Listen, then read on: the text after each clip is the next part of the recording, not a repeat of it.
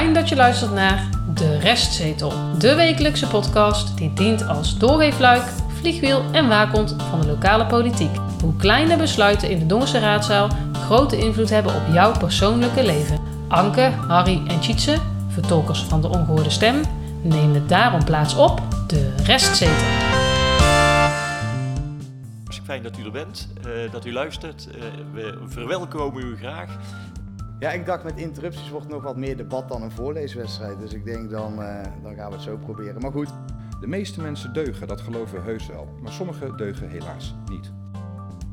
Aflevering 126, kalenderweek 45. En donderdagavond 2 november was begrotingsvergadering deel 1. En deze vergadering zal uh, volledig in teken staan van die uh, begrotingsvergadering. Ja, het was er niet zo druk, Anke. Nee, het was niet heel er stonden heel, zaten heel veel ambtenaren op, uh, op de publieke tribune, ja. wat ik heb gezien. Ja, die, die, hadden de wethouders wel nodig, denk ik. Als dat zag ik ook, ja. Die zaten allemaal te appen en te doen. Ja. Dus, maar ja, zo hoort dat, hè. zo werkt dat. Hè. Nou, terwijl we nu opnemen, is er ook een avond in de Kameleur over het verenigingsleven. Ik ben benieuwd hoe ze dat gaan terugkoppelen aan de gemeenteraad. En misschien dat de raadsleden daar nog zelfs bij zijn. Nee, sterker nog, de burgemeester is erbij. Zo? Ja. Hoog bezoek. Dat weet ik uit... Uh, Betrouwbare bron. uit betrouwbare bron. Nee, die is erbij. Want hij had gezegd, dan kan ik in één keer uh, een hele hoop me mensen zien. En dat ja. heeft hij op zich, doet hij dat, dat uh, is slim. slim aangepakt ja. inderdaad. Ja. ja. Ik, uh, hopelijk accepteert wethouder Jansen dat dan. Dat de baas boven baas erbij is. Die is er misschien ook wel. Ja, dat denk ik ook. Maar nu moet hij opeens ze meer herkennen dan aan, aan meneer Bakemans. Maar goed, laten we meteen even luisteren naar de opening van afgelopen donderdag. Want daar vielen drie zaken in op. Welkom op deze raadsvergadering, eerste begrotingsbehandeling, eerste deel uh, vanavond, 2 november 2023. Ik uh, open de vergadering met de mededeling dat uh, de heer Verkooyen zich afgemeld heeft, mevrouw Glerem zich afgemeld heeft en wethouder Kunst zich afgemeld heeft. Um, voordat ik verder ga met de vergadering zou ik graag stil willen staan bij nou, een triest bericht. Zal u allemaal tot u gekomen zijn. Afgelopen week bereikte ons in ieder geval het bericht van het overlijden van Peter van Hoppen. Uh, Peter zat in de gemeenteraad van 2006 tot 2010. En in deze jaren was hij als fractievoorzitter van Volkspartij Dongen actief. Uh, nou, hij wordt herinnerd als een scherp debater en zeer betrokken raadslid. En wij wensen zijn familie veel sterkte toe de komende tijd met het dragen van dit verlies. Yes, deze drie dingen gaan we uh, één voor één behandelen. Ten eerste het overlijden van meneer Van Hoppen. Ja. Sterkte natuurlijk voor de nabestaanden. Zeker, ja. Uh, ik vond het, het, het afscheidswoordje uh, wel heel erg kort. Natuurlijk hebben we uh, meneer Bakermans en ook de griffier, um, meneer Van Hoppen, niet... Persoonlijk gekend. Nee, en ook niet actief bezig gezien. Maar misschien, ik weet niet of dat gebruikelijk is, maar stuurt de partij normaal gesproken nog een stukje door van... Goh, Hè, die leveren iets aan van lees je dit voor? Want dit was nog minder dan 10 seconden wat er uh, gezegd werd. En er werd ook helemaal geen En haast inderdaad ook onverstaanbaar. Uh, ja, het werd er echt een beetje doorheen gemurmeld. Ja. Uh, um, en er werd ook helemaal geen gebruikelijk moment van stilte gehouden of zo. Of ja, niet per se een minuut te zijn, maar... Nee, maar dat past dan ook niet in de manier hoe dat hij het bracht.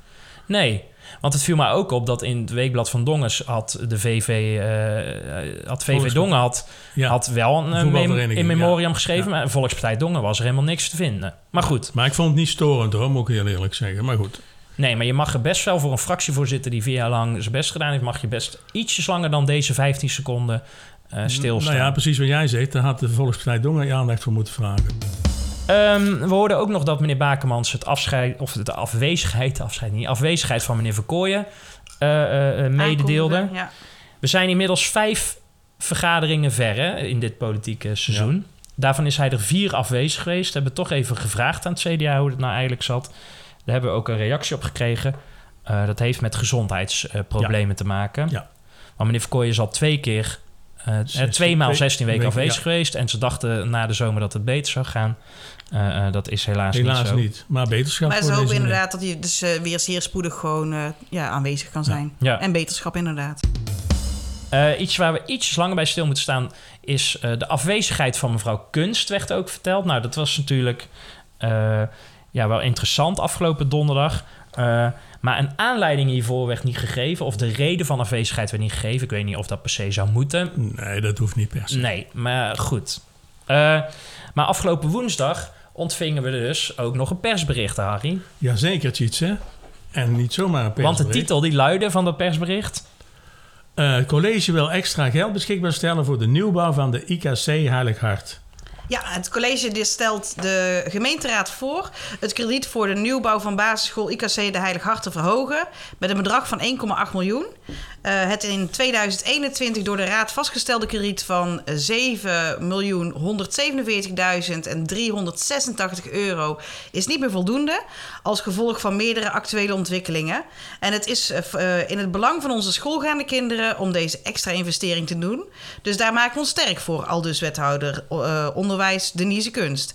En ja, daar komt er dan op neer waarom dat het bedrag dus hoger is geworden. Er komen meer kinderen op basis van de leerlingprognose. Nou, die hebben we al wel eens vaker behandeld ja, hier. Die ja, ja, eerste. verrassend, hè? Ja. Verrassend. Heel verrassend inderdaad. Van 407 naar 454. En daarvoor zijn dus extra vierkante meters mee. Dat heb ik al een keer eerder gezegd. Uh, daar moeten er 238 vierkante meter aan oppervlakte bij komen.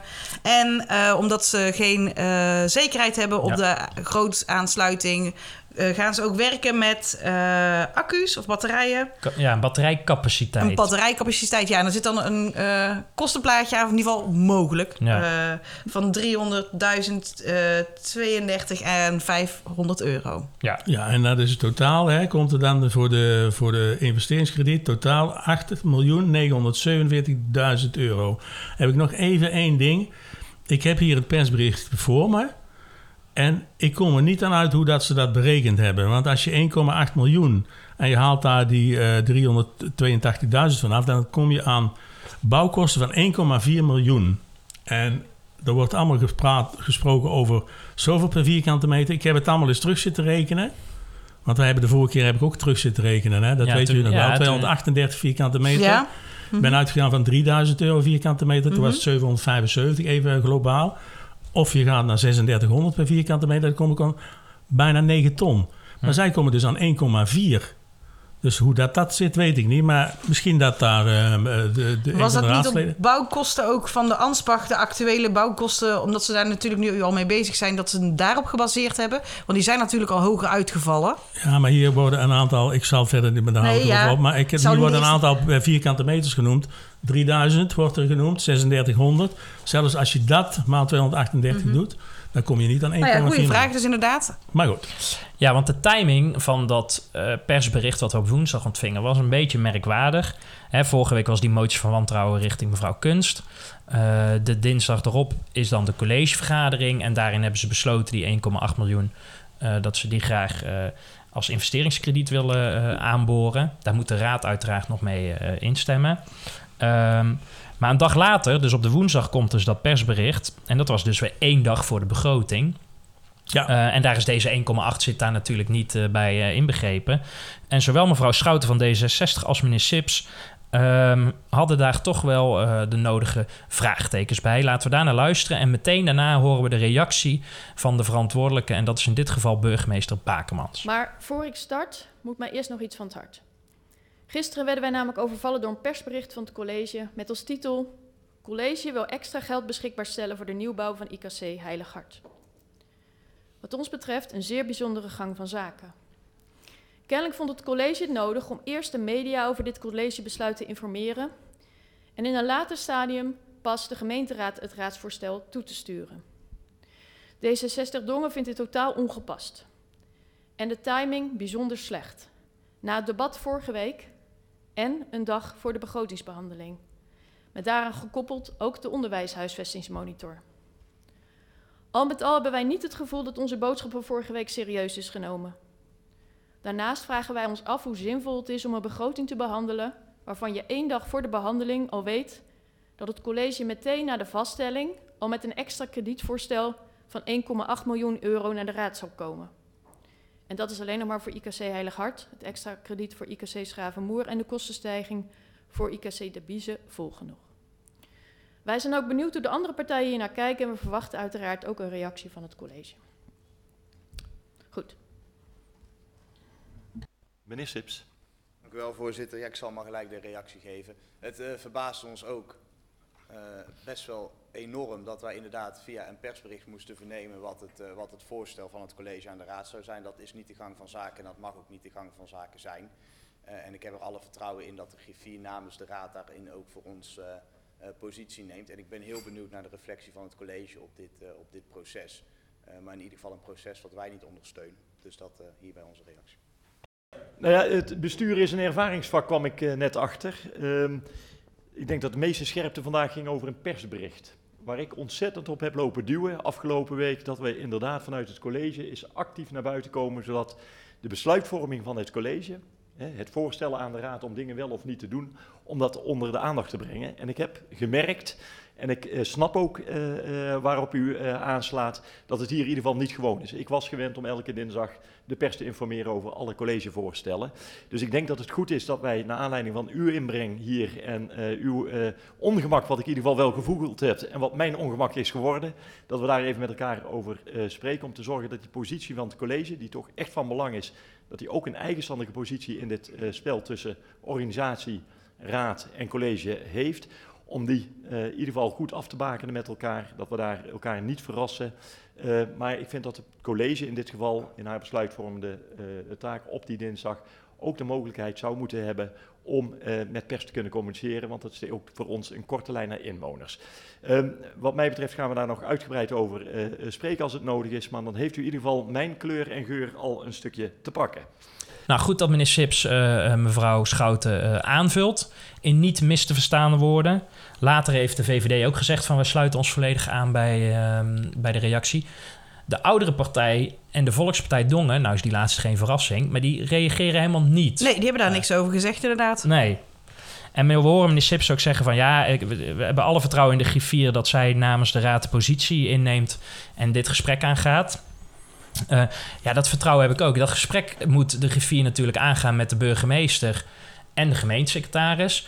Dat is natuurlijk wel een interessant krachtenveld, hè? want dat is altijd twee tegen één. Namelijk de griffier die het op moet nemen. Van, eh, vanuit de raad Ja, van hé, hey, wij zijn als eerste aan zet, wij zijn het hoogste orgaan, wij willen als eerste deze informatie horen. En niet de media en de inwoners. Hè? Maar kunnen ze dat niet dan gewoon met het presidium ook gewoon... dat, dat, eh, dat eh, de voorzitter dat met het presidium dan in het presidium bespreekt? Ja, maar de, ik denk dat de gebruikelijke gang is dat het via de driehoek, zoals dat Oké. heet, hè, dus de drie die ik net noem, dat het op die manier gaat.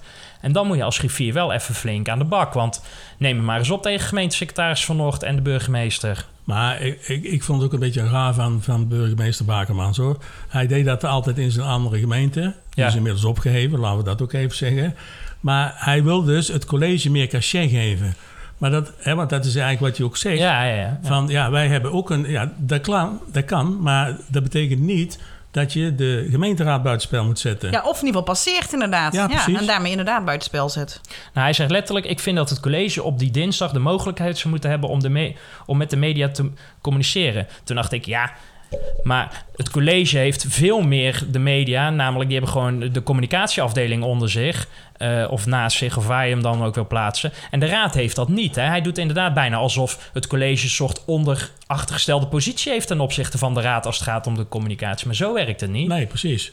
En het rare is ook, want ik vind trouwens dat meneer Bakemans in zijn reactie die we net hoorden, komt hij gewoon mee weg. Want er is niemand die meer een vraag stelt van, hé hey, beste vriend, eh, jij als voorzitter van de raad, hè, gaat nu wel heel erg als voorzitter van het college hier acteren, maar jij bent ook onze voorzitter. Hè? En wij hebben het recht gewoon om als eerste geïnformeerd te worden en niet de media omdat jij je wil profileren. Want als je heel slecht zou denken, is dit misschien niet eens per ongeluk expres gedaan door meneer Bakemans. Nou, ehm, sterker nog, eh, ik, ik heb het gevoel dat ze inderdaad op deze manier kunst een beetje uit de, uit de luwte willen houden. Ja.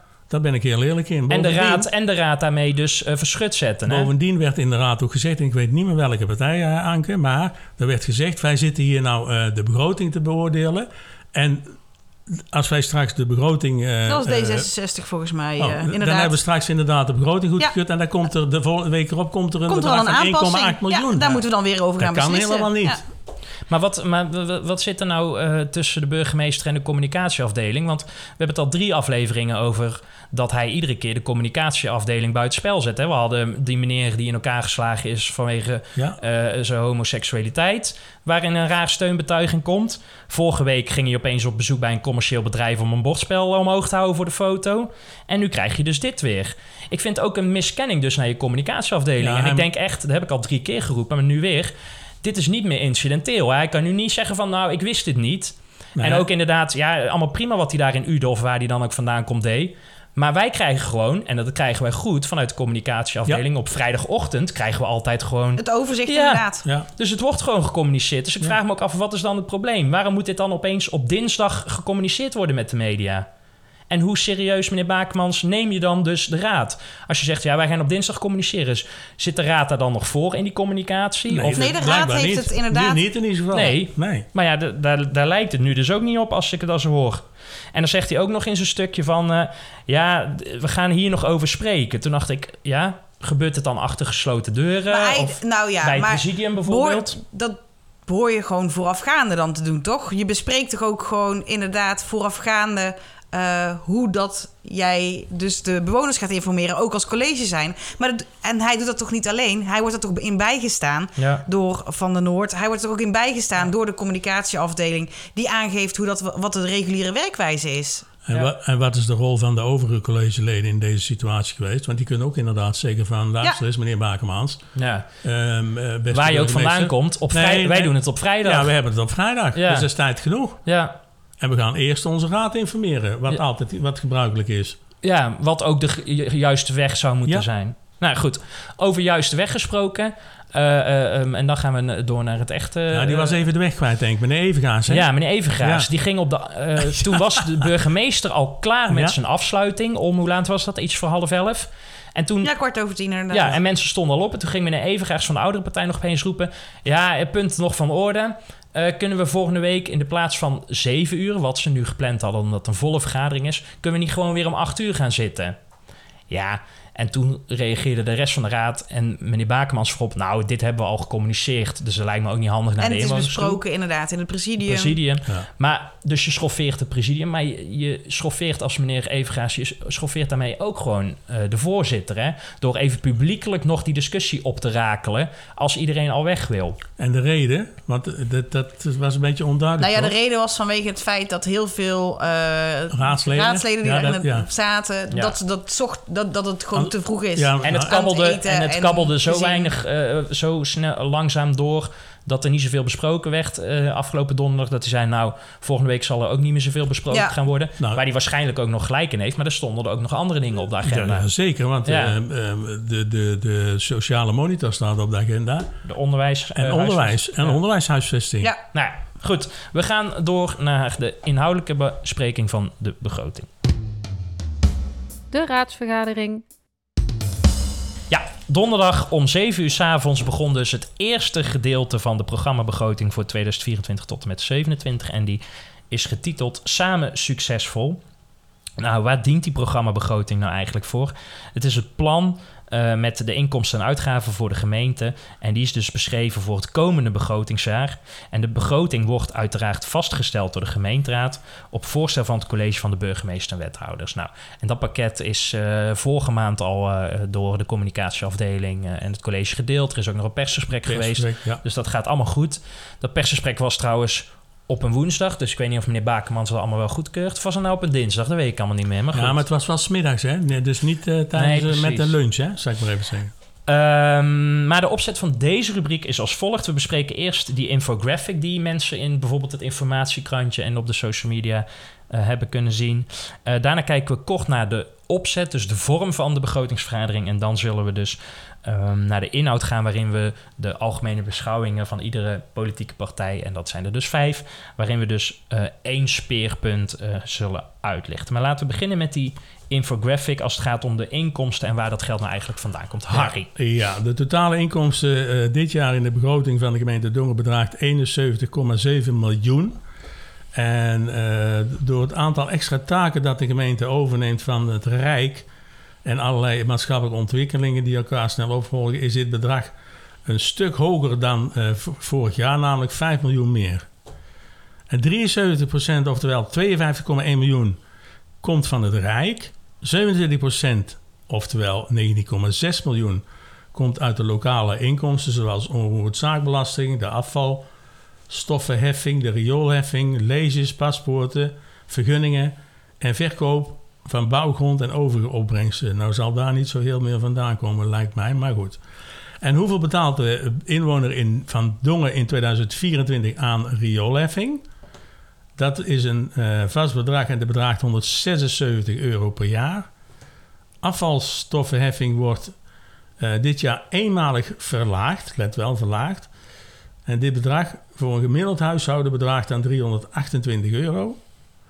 En onroerend zaakbelasting, deze is verlaagd met 39 euro. En dit bedrag eh, bij een gemiddelde eh onroerend goed, zal ik maar even zeggen, van 436.000 euro, bedraagt 436 euro per jaar. Dat zijn een beetje richtgetallen, hè, met name de onroerend goed. Ja. Ehm, we komen eigenlijk eh, eh, in, in het visuele overzicht 1 ton tekort. Bij de inkomsten ontvangt de gemeente 71,7 miljoen en bij de uitgaven geven ze 5,71 miljoen 600.000 euro uit. Ja, ik weet... Ik, ik, Ik heb hem hierbij me liggen. Ja. Ik heb hem hier liggen. Je kunt kijken. maar je zou bijna denken dat dat geen rekenfout is. Maar misschien is dat het wachtgeld voor mevrouw van Bokstel... wat ze niet eh, weg kon schrijven of zo, dat weet ik niet. Oh nee, dat, dat hoeft niet vanuit de gemeente. Ja, Ik vond het eh, heel bijzonder toen ik het zag. Ik dacht, huh? Ja. hoe dan? Ja. 71,7 inkomsten. Ja. 71,6. hè, Dat is een leuk feestje dan eh, van een ton ergens. Want die ze- 71,6 die worden verdeeld over die pijlers, hè, Anke. En hoe zit dat precies als je kijkt naar de aantallen? Want er zitten grote verschillen in. Ja, de uitgaven voor het eh, grootste gedeelte van de 71,6 miljoen of 71,7 liggen overigens vast. Ehm, dus daarvan, het- ja, dan krijgen ze geld vanuit het Rijk. eh, en daar staat al vast van waar het aan besteed moet gaan worden. Door, doorscheeftechniek, hè? Doorschuiftechniek, zo moet ik het zeggen. Ja. Ja, en de uitgaven, zoals Chichi al zei, zijn over de vijf pijlers uit de toekomstvisie verdeeld. Eh, de eerste is eh één, ja, Dongen zorgt, ehm 33% en dat betekent 23,5 miljoen gaat er naartoe. Eh Dongen dient is 22% eh, ontvangt 15,6 miljoen. Dongen onderneemt 15% is 10,6 miljoen. Dongen leeft eh, ontvangt daarvoor 11% eh 7,9 miljoen. En Veilig Dongen 3% 2,6 miljoen. En dan gaat er ook nog 16% van de inkomsten, 11,4 miljoen, naar de algemene dekkingsmiddelen eh, en de overheid. En dan wordt dit jaar wordt er een onderscheid gemaakt tussen speerpunten en de overige ontwikkelingen ter bevordering van de monitoring. Via een stoplichtmodel zal er in de eerste twee bestuursrapportages en tenslotte in de jaarrekening aangegeven worden in hoeverre deze zijn gerealiseerd. En ja, dus er zijn dus nu speerpunten opgesteld. En deze speerpunten voor 2024 zijn Er zijn er maar liefst zeven. Ja. Vond ik veel. Want de eerste is eh, het helpen van inwoners die het financieel lastig hebben. Nou, ik ben benieuwd. Tot, eh, armoede. ja. ja, inderdaad. Welke nog meer? Eh, inzet op beheersen van eh, woonlasten. Mhm. Investering in jeugd en onderwijs. Nou, daar hebben we hem weer. Zoals, ja, hè. Zoals iedere week. IKC 1,8 miljoen. ja, inwoners informeren, ondersteunen bij verduurzaming van de woning. Eh, de vergroting van de verkeersveiligheid, niet heel onbelangrijk. Wijkgericht werken dicht bij inwoners. Ehm, en de woning bouwen voor de diverse doelgroepen. Nou, Dat daar is hebben we hem ook een weer. bekende, hè? Dat is ook een bekende. Yes, nou, tot zover de infographic. Kijk hem nog een keer naar, want het is altijd eh, prettig eh, leesbaar en je bent meteen op de hoogte. Ja. Hè? In één oogopslag, zoals ze het zelf noemen. En dat is, Dat hebben ze Volgens mij, weggezet. ja. Ja. dat is er trouwens wel een bedrijf wat dat overal doet. Hè? Dus, eh, Je ziet Nou dat ja, bij alle, bij alle Ja. eh, begrotingen volgens mij. Ja, maar dat is ook helemaal Ja. niet erg. Nee. Maar goed, eh, voordat wij dus naar de inhoud van die vijf politieke partijen gaan, nog eerst even de vorm van de begrotingsvergadering. Want die eh, gaat in grote lijnen bijna altijd hetzelfde, maar er zitten altijd nog wat accentverschillen in. Eh, laten we even naar die begroting kijken, Anke. Ja, ter voorbereiding op de programmabegroting worden de beschouwingen in Dongen per fractie op woensdagavond gedeeld met de raadsleden en het college van eh, BMW. En dat is op zich natuurlijk ook wel efficiënt, maar hierdoor wordt het ook wel een soort van de voorleeswedstrijd eh, tijdens de eerste en de tweede ronde, eh, zeg maar. Alle reacties en vragen die zijn daardoor al voorbereid en helemaal uitgeschreven en hoeven eigenlijk alleen nog maar voorgelezen te worden. Ja, en wij konden eh, meneer de Broeder niet bijhouden, hè? Dat ging, die, die had, ja, ik, ik weet niet, die moest erop wachten op de rest, maar anders had hij de trein echt wel gehaald. Ja, die heeft... En, en, ja. Ik probeerde ergens mee te tikken om, Ja. eh, om, Hij om ging gewoon als zo snel. naslagwerk, maar ik kreeg het en ik kan behoorlijk snel tikken, maar eh, nee, ging en niet. dat is ook zonde van... van eh, want dan gaat een hoop tekst verloren dan voor, voor de gemiddelde luisteraar. Nou, hij Kijk, droeg het niet voor, hij las het voor inderdaad. Ja, maar dat deed ze allemaal. Wat, wat, wat, maar wat inderdaad ook- wel op zo'n snelheid dat het gewoon, Ja. wat jij zegt, het, je En dat is zonde. kreeg het niet meer verwerkt. Dat doet hij, doet hij zijn eigen... Tekort. tekort, ja, dat vind ik ook hoor. Want die algemene beschouwingen, die staan dan vervolgens ook op Notenbiz, hè, dus dan kan je het teruglezen. Ja. Dat is dan ja, maar na, pas, plezierig. pas op het moment Niet tijdens de vergadering, hè? Nee. Voor, voor, voor, voor, voor, voor de mensen niet. die op de, op de Nee. tribune zitten. En ik zag inderdaad ook die nieuwe eh, eh, mevrouw van de Griffie. Ja, die Eh, interim uh, En die zat alles mee te lezen. Ja. Ik denk, verhipt. En toen ging Ja, bij zij mij hebben het wel licht- natuurlijk. Ja, Ja, toen ging bij mij ook weer een lichtje branden. Ik denk, oh ja, dit hebben ze al lang eh, ja. eh, gedeeld met elkaar. Nou ja, dat is een keuze, hè. Want ze kunnen hem ook inderdaad eh, al eerder online zetten. Maar ik denk dat ze willen dat mensen luisteren in de plaats van meelezen. Of- Ja, maar daar zaten er vier die echt iets... ja. Sorry hoor, maar... Je merkt dan ook als je die algemene beschouwingen ziet... hoe iedere fractievoorzitter die het voorleest... toch daar zelf naar kijkt. Hè. Dus die van het CDA was echt duidelijk qua structuur en goed opgebouwd. Die van D66 was ook prima. En bij de rest is het gewoon... eh, ja, er wordt niet met tussenkopjes gewerkt. En wat me ook opvalt is... Hè, die dingen, die, die algemene beschouwingen... die delen de fracties dus onderling omdat je natuurlijk een reactie wil van de andere Ja. partijen. Maar zet dat dan ietsjes duidelijker in je betoog. Met een, eh, voor mij part onderstreep je het of geef het een ander kleurtje van. Hè, dit is vraag 1, hier willen we reactie op. Ik denk dat dat inhoudelijk je debat. Ja, er was eigenlijk geen debat, maar inhoudelijk de vergadering ietsjes versterkt. Want nu moet je dus een beetje begrijpend lezend als andere partij zoeken van ja, waar welke we nou... vragen, welke Ja. vragen wat, wat, verlang je nu eigenlijk van onze fractie Ja, eh, met, met jouw betoog? Wat zou je van mij willen weten Precies. om jouw betoog verder te kunnen begrijpen en te ondersteunen? Ja, want wat je ook terecht zegt, Anke, is dat hè, na die algemene beschouwingen heeft iedereen voorgelezen. Dan mogen er geen interrupties plaatsvinden.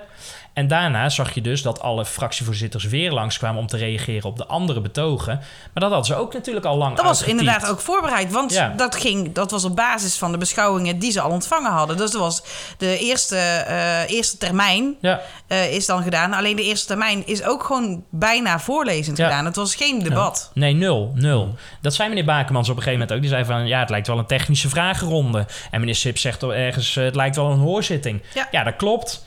Maar dat hebben ze er zelf op die manier van gecreëerd, het presidium. Want die hebben hiermee ingestemd om het op deze manier te doen. Dat is natuurlijk wel zonde van jouw eh, eh, debat natuurlijk. Maar goed, ehm, moeten we hier nog meer over zeggen?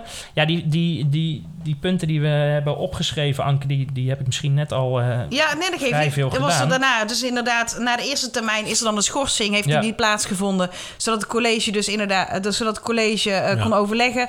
Maar ook zij hebben de beschouwingen ontvangen, dus Die, hebben, die hebben ze lang geschreven. dat Ja, de ambtenaren we hebben hebben een worstenbroodje ja. gekregen. Ja, dus, lekker. lekker. Ja, maar de Ja. ambtenaren hebben dan inderdaad al lang de reacties helemaal uitgetypt. Zeker. Dus eh, ik ben altijd benieuwd wat ze dan in die schorsing nog eh, doen. Nou ja, dat, eh, ik had ehm, meneer Jansen ben ik tegengekomen en die heb ik eigenlijk die vraag ook gesteld. Toen, en die gaf aan van, goh, ze hoef, je hoeft in de, de fracties hoeven niet per se alles in de algemene beschouwingen Nee, weg te zetten. Nee. Als ze dus inderdaad bepaalde eh, dingen niet willen delen voorafgaande, eh, kan het dus voorkomen dat er dus vragen komen Ja. en dat er, dat er een visie komt die dus eh, anders is en waardoor dat zij dus eh, Ja. Tijd voor moeten hebben om daarop te kunnen reageren. Ik denk dat de grootste bespreking nog was... wie neemt het deel van mevrouw Kunst over? Dat was nu mevrouw De Hoon. Ja, maar nou, dat, wa- er waren drie, zinnen. Ja, precies. Dat Dat vind ik ook vreemd. Hè? Dus omdat je afwezig bent, is heel jouw... Hè? Want je noemde net die aantallen, eh Anke. Er gaan vele miljoenen naar de, de onderwerpen van mevrouw Kunst. Ja, die zijn in drie zinnen afgetikt. Maar waren er ook vragen over? Niet, hè? Eh, dat is een Denk goede het, vraag. niet, denk het niet. Nee. Er waren er Nee, er enkele waren vragen, vragen, weinig nee. vragen inderdaad. Want ze heeft, ze heeft, eh, de, mevrouw De Hoon heeft ze overgenomen. En Ja, dat was ook binnen een aantal zinnen af te tikken. Ja, maar ook niet in de, in, in de, de, de voorleesacties van eh, alle fractievoorzitters. Er stond voor haar portefeuille maar heel weinig in, volgens Ja. mij. Want na het, eh, eh, de beantwoording van, of tijdens de beantwoording van het college, was er ook bijna geen debat. Nee, De dus VVD inderdaad... heeft niks gezegd, gewoon Nee. de hele avond niet. Die heeft geen één, hè, meneer Wens en meneer Benoembroeder hebben geen één interruptie geplaatst. Eh, richting, nou in ieder geval niet in de eerste ronde richting de andere partijen. meneer Sips heeft het ergens inderdaad aangekaart en geprobeerd om er Ja. een soort van debatje van te maken. Maar het viel inderdaad ook de eh wethouders zelf op van goh, oh ja, daar was dan nog een debatje over. Ja, En dan vooral tje. want uiteindelijk, toen het college geweest was, mochten alle eh, fracties nog een keer langskomen. Ja, tweede termijn. Ja, nou dat was ook niet zo heel eh, dat bijzonder. was zo meer. klaar. En daarna deden ze nog een keer een rondje waarin ze dus de moties... eh, Die ze- eventueel ja. ja. Ja. inderdaad al klaar waren, die ze voorafgaand hadden vastgesteld, eh, konden ze dan eh, Ja. voorlezen, delen, et cetera. En toen schorste de burgemeester de vergadering, want die wordt dus aanstaande donderdag om 7 uur eh, s s'avonds hervat. Eh, maar eh, dus een aantal moties hebben we al eh, in de, in de Ja. lak zien staan en geroken. Maar er is geen één amendement ingediend. Dat gebeurt normaal bij een begrotingsvergadering ook nog wel eens. Maar ook dat is... het was een hele tamme, bijna saaie... Het kabbelde voort, om ja. het zo maar even te zeggen. Nou ja. Laten we dan maar kijken naar de inhoud, want daarin vielen ook nog wel een aantal zaken op. Eh, wat mij vooral opviel na de hand was dat er veel vragen stelden over eh, bestaande moties die dus nog niet opgepakt waren. Dat zei jij ook toch, Harry? Ja, Eh, moties van een jaar geleden, die, eh, bijvoorbeeld inderdaad het armoedebeleid. Hè, want eh, d- da- d- dat, het oude armoedebeleid is van 2019.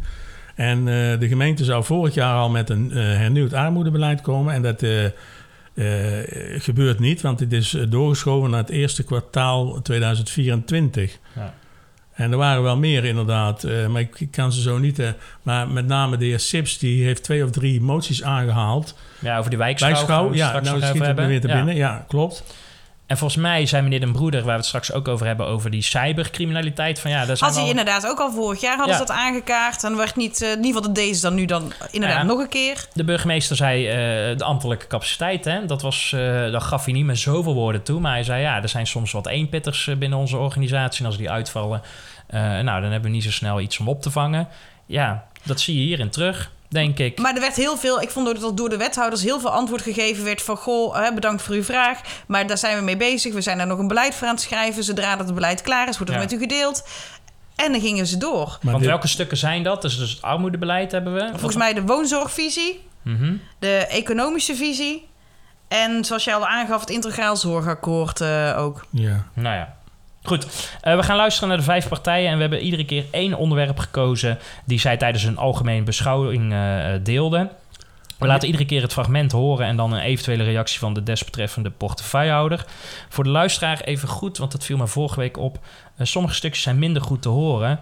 Eh, de Ja. raadsleden stellen dan een interruptie vanaf hun stoel. Dan moeten ze gaan staan volgens het reglement, wat op zich prima is. Maar daardoor komen ze verder van de microfoon af, waardoor ze dus Klopt. zachter zijn. Ja. En in de montage vorige week viel het me ietsjes minder op. Maar toen ik terugluisterde was ik daar niet zo tevreden over. Eh, maar hij staat op het maximale, dus dit is eh, wat het is. Het is niet alleen voor hier eh, het geval, maar ook als je in de raadzaal zit, kan je dat bijna niet Nee, horen. vorige week zei Ja. meneer Bakermans dat ook al, hè, van dichter bij de microfoon. Ja.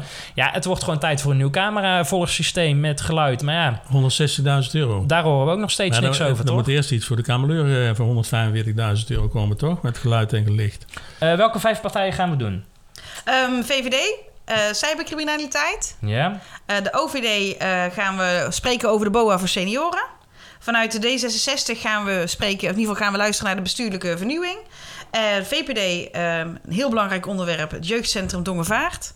En de CDA, wijk- en buurtraden. Yes, en laten we beginnen met de VVD over cybercriminaliteit. Want meneer Den Broeder had er een vraag over. En we luisteren gelijk naar de reactie van portefeuillehouder Bakermans. Wat betreft veilig dongen herhalen we ons verzoek van vorig jaar. Meer aandacht voor financieel misbruik en cybercriminaliteit. Ter illustratie van dat eerste. Volgens officiële cijfers van de Rijksoverheid wordt 3% van alle ouderen, gerekend als 65 plus, slachtoffer van financieel misbruik. En dat is het hoogste percentage van alle vormen van ouderenmisbruik. Stichting Veilig Thuis meldde dit jaar dat er 1600 geregistreerde zaken per jaar zijn, maar deskundigen schatten het werkelijke aantal op meer dan 100.000 per jaar. Ik heb meerdere bronvermeldingen even nagezocht en allemaal komen ze op ongeveer die cijfers en die zijn echt schrikbarend. Daders komen maar al te vaak uit de kring van familie, vrienden of verzorgers. Van andere kwetsbare groepen trof ik zo snel geen cijfers, maar ik vrees dat ook deze niet tot optimisme zullen stemmen zodra bekend. Dit is een stille ramp. Het laat zien dat veiligheid niet alleen gaat om wat er op straat gebeurt, maar ook achter de voordeur. Onze samenleving draait om vertrouwen in de medemens. De meeste mensen deugen, dat geloven heus wel, maar sommigen deugen helaas niet. Dan twee dingen. Eh, de cybercriminaliteit is echt een, eh, een groot eh, ding. Er wordt ook in het veiligheidsplan van Hart van Brabant is het echt een van de topics. Waarschijnlijk kent u het plan al beter dan ik het ken, maar ik heb het vandaag nog maar eens even gescand. En ik kan hier zeggen dat ik, nou ja, mijn voorganger hier in eh, de permanente staat was cyberburgemeester en ik zal dat in ieder geval de komende eh, maanden ook gewoon overnemen. En ik hoop dat de vaste burgemeester dan ook dat stokje weer over kan nemen, omdat ik denk dat het eh, nou, op dit moment een van de meest kwetsbare onderdelen is. We hebben daar een stap bij te zetten, gewoon ook in het veiligheidsapparaat. Ehm, eh, en dat wordt gedaan. Ik hoop daar voor u ook een stukje ogen voor te mogen zijn. Dan een tweede uh, element, en dat gaat toch over die, uh, nou, dat, die oplichting in die familiaire sfeer, zoals ik het uh, maar in mijn woorden noem. ik heb daar op dit moment geen antwoord op hoe dat gaat, maar het is, als u het goed vindt, voor mij hiermee wel meteen een topic om te bespreken met politie.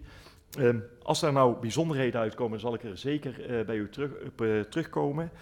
Um, maar ik sluit niet uit dat uh, we allemaal daar ook nog zoekende zijn naar hoe dat uh, moet. En dan is het misschien in het nieuwe veiligheidsplan uh, wel een van de dingen die we door zullen moeten zetten. Nog één keer terug heel even naar de cyberaanval of cybercriminaliteit.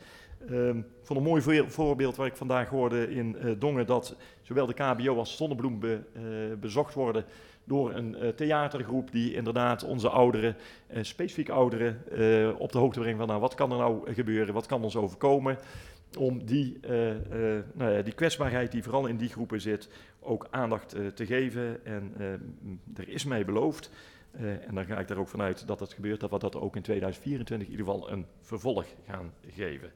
Nou ja, we bespraken net al eventjes. Wat, wat heeft de VVD afgelopen jaar dan gedaan om dit op de agenda te hebben? Want dat kan ik me niet zo snel heugen dat ze het hier nog een keer over gehad hebben. Niet. Uh, ik denk dat ze het één keer hebben gehad toen met die raadsinformatieavond, uh, over door de politie. Mm. Waalwijk. Ja, daar was ik niet bij. Oké. Nou. nou, toen hebben ze daar, uh, in ieder geval in die raadsinformatieavond hebben ze het over gehad. Maar ik kan me niet heugen dat hij daar ook vragen heeft gesteld in de raad. Nee. Nou ja, ze wachten dus de beleidsstukken af. En, en, en ze hebben ook geen emotie tot nu toe uh, die ze willen indienen. Want ze wachten dus die beleidsstukken af. Ik ben heel benieuwd wat ze komende donderdag uh, nog gaan doen. Want ze kunnen net zo goed thuis blijven als ik het zo hoor. Bijna wel. Ja, ze moeten stemmen, hè? Oh ja, ja oké, okay, oh, oh. ja. Maar zullen ze voor of tegen stemmen? Ik zeg voor. Twee punten, inderdaad.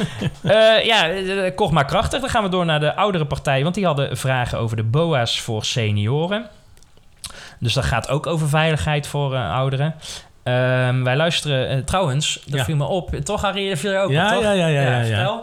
Nou, we hadden vorig jaar werd uh, um, ingesproken door, over dit onderwerp door beide leden van de OVD, dus Evengaas en de heer Kennekes. Hè, want ze vonden dat leuk om dat om en om te doen. Ja, maar dat deden ze toen nog zittend. En ik denk dat dat de reden is dat ze nu... Want nu moest meneer Kennekes gaan staan bij het spreekgestoelte. En ja, het, het, ziet er wel heel erg uh, Muppet-achtig uit als ze met z'n tweeën daarbij tegen. Nee, maar daarom. Maar wij vonden dat toen ook al een beetje raar. Maar ze hebben ervan geleerd waarschijnlijk, want dit komt natuurlijk veel beter over, hè? Je luistert veel beter. Yes, de reactie van meneer Kennekes en daarna weer portefeuillehouder meneer Bakermans. Wij vragen ons ook af hoe veilig Dongen is, hoe veilig Dongen is voor ouderen.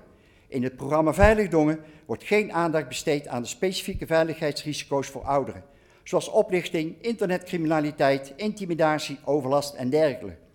Daarnaast speelt ook nog de fysieke veiligheid van obstakels op het trottoir, verlichting, onveilige verkeerssituaties. Hoezo vergrijzing? Misschien zou er een seniorenboa moeten worden benoemd. De groep ouderen wordt steeds groter en als we een boa voor de jeugd aan willen stellen, is de OVD van mening dat dat zeker ook voor de ouderen geldt. Wij zeggen vaker dat de problematiek bij beide doelgroepen veel overeenkomsten heeft. Wat vinden de andere partijen? Wij hebben hiervoor reeds een motie voorbereid. Uh, en dan uh, veiligheid. Een aantal uh, onderwerpen erop. Eén, dan gaat het over de BOA-capaciteit en een onderzoek. Er was bij de gemeente al eigenlijk een analyse bezig van, we hadden een BOA en die was veel bezig met het plannen. Dat was een integraal toezichthouder. Um, en wij willen eigenlijk een extra BOA op straat hebben. Dus het idee was al om eigenlijk iemand het integraal toezichthouderschap uh, toe te uh, wijzen. En dat is met de motie die u heeft uh, ingediend eigenlijk een soort van ABC'tje geworden waar geen ongelooflijk dik onderzoek onder ligt. Ik zag dat er nou ja, qua jeugdoptreden, et cetera, dat er echt capaciteit tekort komen.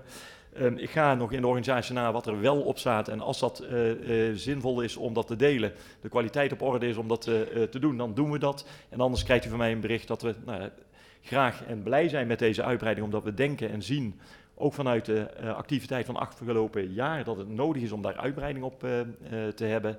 en zullen het vooral hebben over nou, hoe kunnen we dat programmatisch invullen. Um, en dat programmatisch invullen zal wat mij betreft net eh, richting jongeren anders zijn dan tegen, ten opzichte van de ouderen. De jongeren zijn in, eh, nou ja, die groeien op, die moeten nog leren en af en toe hebben die eh, van BOA's, oma Gent, nog eens een corrigerende wijziging nodig. Ik heb geen donge basters ben ik tegengekomen, ook geen andere hanggroep ouderen. Maar eh, dus, dus ik denk wel dat het echt een specifiek ander probleem is. En eh, daarmee wil ik hetgeen wat er ook genoemd wordt, dus niet bagatelliseren, want ik hoor en zie een aantal opmerkingen eh, die aandacht verdienen. Ehm, maar om daar specifiek een BOA voor in het leven te roepen, zou niet mijn suggestie zijn. En nou, ik, mocht er een motie in die kant komen, dan kunt u voorstellen wat ongeveer mijn reactie zal zijn. Ja, de oudere partij werd wel... eh, Want dit, dit, dit kl- klinkt nu voor de luisteraar als een, als een klein thema... maar het eh, domineerde bijna de, De, hele vergadering. inderdaad. Ja. Er had, iedereen had er iets over eh, te zeggen. Ja, en het waar. was op een gegeven moment werd het kolderesk en kolderiek. Ja, dit is de gemeentepolitiek op, z'n- op zijn smalst, hè? Of op zijn breedst, denk ik. Nou ja, de, de, de heer Van Ons die van het CDA die zei inderdaad... er bestaan er dan ook senioren-BOA's. Ja. En hij bedoelde daarmee waarschijnlijk BOA's die oud zijn. En toen had je dus inderdaad eh, de Nee, lachers op ja. zijn hand. Ja, Nee, die qua ze- leeftijd ouder zijn. Nee, volgens mij ging het precies Jawel. andersom. Er zijn BOA's voor jongeren. En hij vroeg zich af van... Yo, bestaan er dan dus inderdaad ook BOA's die opgeleid worden... speciaal voor, Voor ouderen? ouderen, ja. En meneer Kennekes greep, begreep hem... Die zei zoiets van... Ja, senioren BOA's. En toen hij bedoelde BOA's voor senioren. En daar zat... Ik weet niet of meneer Van Os... Als dat wel zo is, dan mag hij samen met meneer Kennekes... denk ik in de ton. eh, ergens in februari. Nou, dat kan. Maar volgens mij kwam het meer vanwege een miscommunicatie... vanuit meneer Kennekes. eh, Nou kant. ja, maar ik vond, eh, ik vind, maar ik ben zelf senior uiteraard, maar dat, eh, dat wisten jullie al. Mhm. Ik vind die vraagstelling vanuit de oude partij van Dongen nog niet zo verkeerd hoor. Ehm, over, we hebben het net over cybercrime gehad, inderdaad. Hè? Maar er zijn veel ouderen die daar ook intrappen. En het zou volgens mij ook niet verkeerd zijn om daar ehm, eh, wat BOA's op te zetten die mensen dan helpen in. Ja, maar BOA's komen niet bij mensen thuis. Ja, dan moet je dat maar veranderen. Ja, maar Nou, dat, hoeft een BOA niet te doen. Ik ben eigenlijk heel benieuwd, want dat heeft, dat heeft meneer Kennekes, uh, in ieder geval de oudere partij, heeft dat niet weergegeven. Ik ben heel benieuwd wat hij er eigenlijk nou mee eh, voor ogen heeft. Ja, Want hij gaf aan dat hij de motie dus zou gaan schrijven. En dat hij dan in de motie zou gaan verduidelijken waar, deze, waar. waar dit over zou gaan. ja. Dus ja, het is nu ook een soort van speculeren Ja. over wat er exact bedoeld En wordt. eh. speculeren doen wij niet hè, in, eh, Nou, in de podcast. want Dus- ik zit meer op de hand van mevrouw Vermeulen. Die zegt, ja, maar een BOA, eh, ouderen zijn gewoon onderdeel van de maatschappij. En we gaan daarin geen onderscheid opeens maken voor ouderen. Iedereen is gewoon Ja, en onderdeel van meneer die maatschappij. Bakermans had het inderdaad natuurlijk over de, do- de domme bastards die er niet waren. Ja, Ja. Ja. nou ja, goed. Ja. Eh, eh, meneer eh Kennekes gaf op het einde inderdaad aan van... ik ga de motie eh, er nog over nadenken. Hij verwacht ook nog 300 mailtjes vanuit de andere partijen. Dus hij, eh, hij zei voor zoiets van... ja, ik ga er nog over nadenken en dan deel ik hem wel. Dus ik ben benieuwd of hij überhaupt met een motie gaat komen. Of misschien trekt zijn keutel wel weer terug. Ja. En zo ja, wat er dan in staat als het Nou, gaat ja, om een boven. heel benieuwd inderdaad. Zullen we doorgaan naar de volgende? Jazeker. Eh, D66 en de bestuurlijke eh, vernieuwing. Eh, op het einde van de avond zegt D66 eh, dat ze een motie gaan indienen naar het onderzoek naar de eh, bestuurlijke toekomst van Dongen. Maar laat hem even terugdraaien, namelijk we gaan eerst luisteren naar mevrouw Schouten die dit bij de algemene beschouwingen eh, kenbaar maakt. D66 Dongen is dan ook van mening dat er de komende jaren ingrijpende keuzes gemaakt moeten worden. En dat hiervoor een radicaal andere koers noodzakelijk is. De komst van een nieuwe burgemeester biedt hiervoor een uitgelezen kans. Samen met onze nieuwe griffier zou hij of zij kunnen zorgen voor de nieuwe energie die Dongen zo hard nodig heeft. Voorzitter, hoe ziet D66 Dongen die radicaal andere, radicaal andere koers dan voor zich? Ten eerste zijn wij van mening dat er een onderzoek en vervolgens openbaar debat gevoerd moet worden over de bestuurlijke toekomst van Dongen. Dit in navolging van bijvoorbeeld Loon op Zand en Oosterschot. De grote opgaven die voor ons liggen, het toenemende aantal samenwerkingsverbanden, de krappe arbeidsmarkt en een gemeentebegroting die weinig speelruimte biedt, zorgen voor een kwetsbare situatie. Een gedegen onderzoek naar de huidige situatie en verkenning van de toekomstmogelijkheden is daarom broodnodig. Nou, zoals gezegd komt er dus vanuit D66 een motie hierover. Ik vind het wel mooi om te zien Ja. dat zij nu eindelijk eens een keer... eh, eh, eh, hoe- welk spreekwoord wordt daarbij? Dat ze de knuppel in het hoenderhok willen gooien van... kunnen wij als gemeente Dongen nog wel eh, zelfstandig eh, blijven? En zo ja, tot welk eh, niveau dan? Hè? Dat is denk ik de strekking van de motie die we straks... Opdoeken, naar Tilburg. Ja, zou Steve zeggen. Ja. Opdoeken. Maar ze durven het in ieder geval Ja, bespreekbaar is te waar. maken. Ja. Ik ben heel benieuwd of deze motie met de meerderheid wordt aangenomen. Ik, ik denk het al te weten, maar goed. Laten, we, laten we dat even afwachten. Wat mij opviel is dat er geen één portefeuillehouder hier inhoudelijk op reageert. Maar dat ook D66 daar ook helemaal niet meer op terugkomt dan tijdens de reacties. Dan moet je ook zeggen van, hé, hey, wij hadden nog een vraag openstaan. Eh, eh, krijgen we daar nog een reactie op? Gebeurt dus ook niet. Vind ik wel interessant. Dan ja, misschien dat hij dan eh, de, de komende eh, vergadering eh, komt. Nee, ik, ik, Zou het niet? Nou, ik denk wat Tjitse zegt. Nou, die motie wordt, haalt het sowieso Nee. niet. Nee. Dus dan Maar het is wel goed eigenlijk om gewoon dan wel die vraag alsnog te stellen.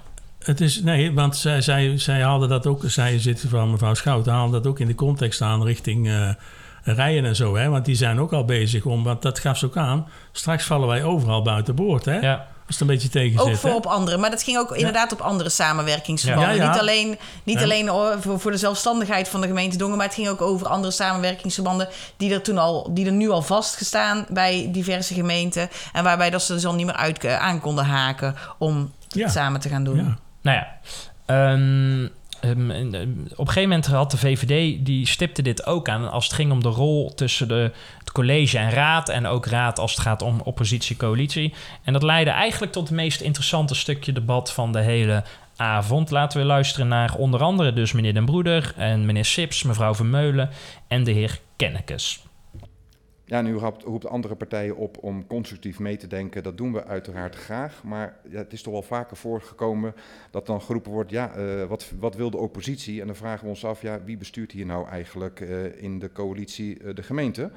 Dus we gaan ervan uit dat er gewoon eerst eh bestuurders vooruitzien. Er komen eerst plannen, voorstellingen, oplossingen, alternatieve scenario's. En dan gaan we met elkaar in debat. Bij Eh, interruptie, eh. Ja, dank u wel, voorzitter. Ja, ik wil eigenlijk, ik voel me meteen aangesproken ook om op dat laatste, met dat laatste te beginnen. Ehm, nou, het gebeurt regelmatig. Ehm, hè, als we kijken vorige, keer, vorige week nog naar de kameleur, ja, dat daar toch wel eh, he- heel vaak op tegen wordt gestemd. Ehm, soms met een motie en soms of een amendement, eh, maar soms ook met een hele, hele hoop bombarie zonder dat daar dan weer concrete plannen voor worden in- ingediend. Ehm, en wij vinden het belangrijk om daarin de samenwerking op te zoeken. Ehm, volgens mij heeft het college een hele mooie begroting weggelegd. En onze, eh, wij werken graag samen waar het kan. En we hopen dat we met z'n allen eh, de begroting gaan goedkeuren. En ik denk dat dat eh, iets is wat zeker ook vanuit de coalitie komt. En daarin, wij herkennen ons hier zeker in, in de plannen. Ehm, en als we kijken dan naar de financiële balans, ja, wat ons betreft moet je goed kijken naar de solvabiliteit, ehm, hè, maar ook naar de financiële positie van de gemeente. En ik denk dat je daarin ook moet kijken naar je investeringen en dat zal dan ook in balans moeten zijn. Dus daarin wil ik dat punt nog even verduidelijken. Dus mocht dat nog niet duidelijk zijn voor u met mijn antwoord, dan hoor ik het heel graag. Ja, eh, meneer Sips, meneer Kennekes en dan kom ik bij de heer Den Broeder. Dank u wel, voorzitter. Ja, ik wilde eigenlijk de vraag van de meneer De Broeder beantwoorden van wie zit er in de coalitie. Dat is de Volkspartij Dongen en het CDA. Maar de, de, de oproep is wel, volgens mij vormen we met z'n allen het gemeentebestuur en moeten we met z'n allen eh, goede plannen maken. En als we het dan hebben over vertrouwen in de politiek, is het aan een ieder om eh, die handreiking te doen. Eh, en eh, is het zeker niet alleen de coalitie eh, die bestuurt. Ja, dank u wel, meneer Kennekes. Ja, ik wil toch even reageren op de opmerking van mevrouw Vermeulen dat wij vaak tegen zouden stemmen en met veel bombarie. Ik denk als u de, alle voorstellen die er zijn geweest eens even gaat tellen, dan denk ik dat, de co- dat wij, de drie partijen die dan de oppositie vormen, meer met u meegaan dan dat u onze voorstellen goedkeurt. Dus ik zou het maar eens even narekenen. Een huiswerkopdracht, meneer Den Broeder. Ja, dank u wel. Ja, wat betreft de kameleur, ja, dat, dat is echt een schot voor open doel. Want daar hebben we namelijk precies gezegd van wat er moest gebeuren. Volg gewoon het plan wat de adviseur had geschreven. En daar werd van afgeweken. En zeiden we, ja, dat moet je niet doen. Eh, de ene laatste partij was eh, de Volkspartij Dongen, althans de ene laatste partij die wij behandelen, over het jeugdcentrum eh, Dongenvaart. Eh, even voor de luisteraars die niet daarmee bekend zijn. Eh, ik heb ook weer iets gelicht, want jeugdcentrum is volgens meneer Kleijs een beetje een, een verkeerde term. Want het is meer een buurtcentrum. Hè? Dus het is Buurthuis. niet alleen. Ja, het is een buurthuis. Ja, die fietst, alleen- die, die fietst hier zomaar even in. Meneer Kleijs. Ja. Ja, maar laten we eerst Ja, even luister, luisteren ja. naar mevrouw Vermeulen over het jeugdcentrum. En als we het dan hebben over een sociale basis en het samen zijn, het kunnen meedoen en het daarmee samen succesvol worden, vinden we belangrijk. Dat dit, in, dit moet in elke kern van onze gemeente mogelijk zijn. Een toegankelijk buurtcultuurhuis is dan de plek die er moet zijn.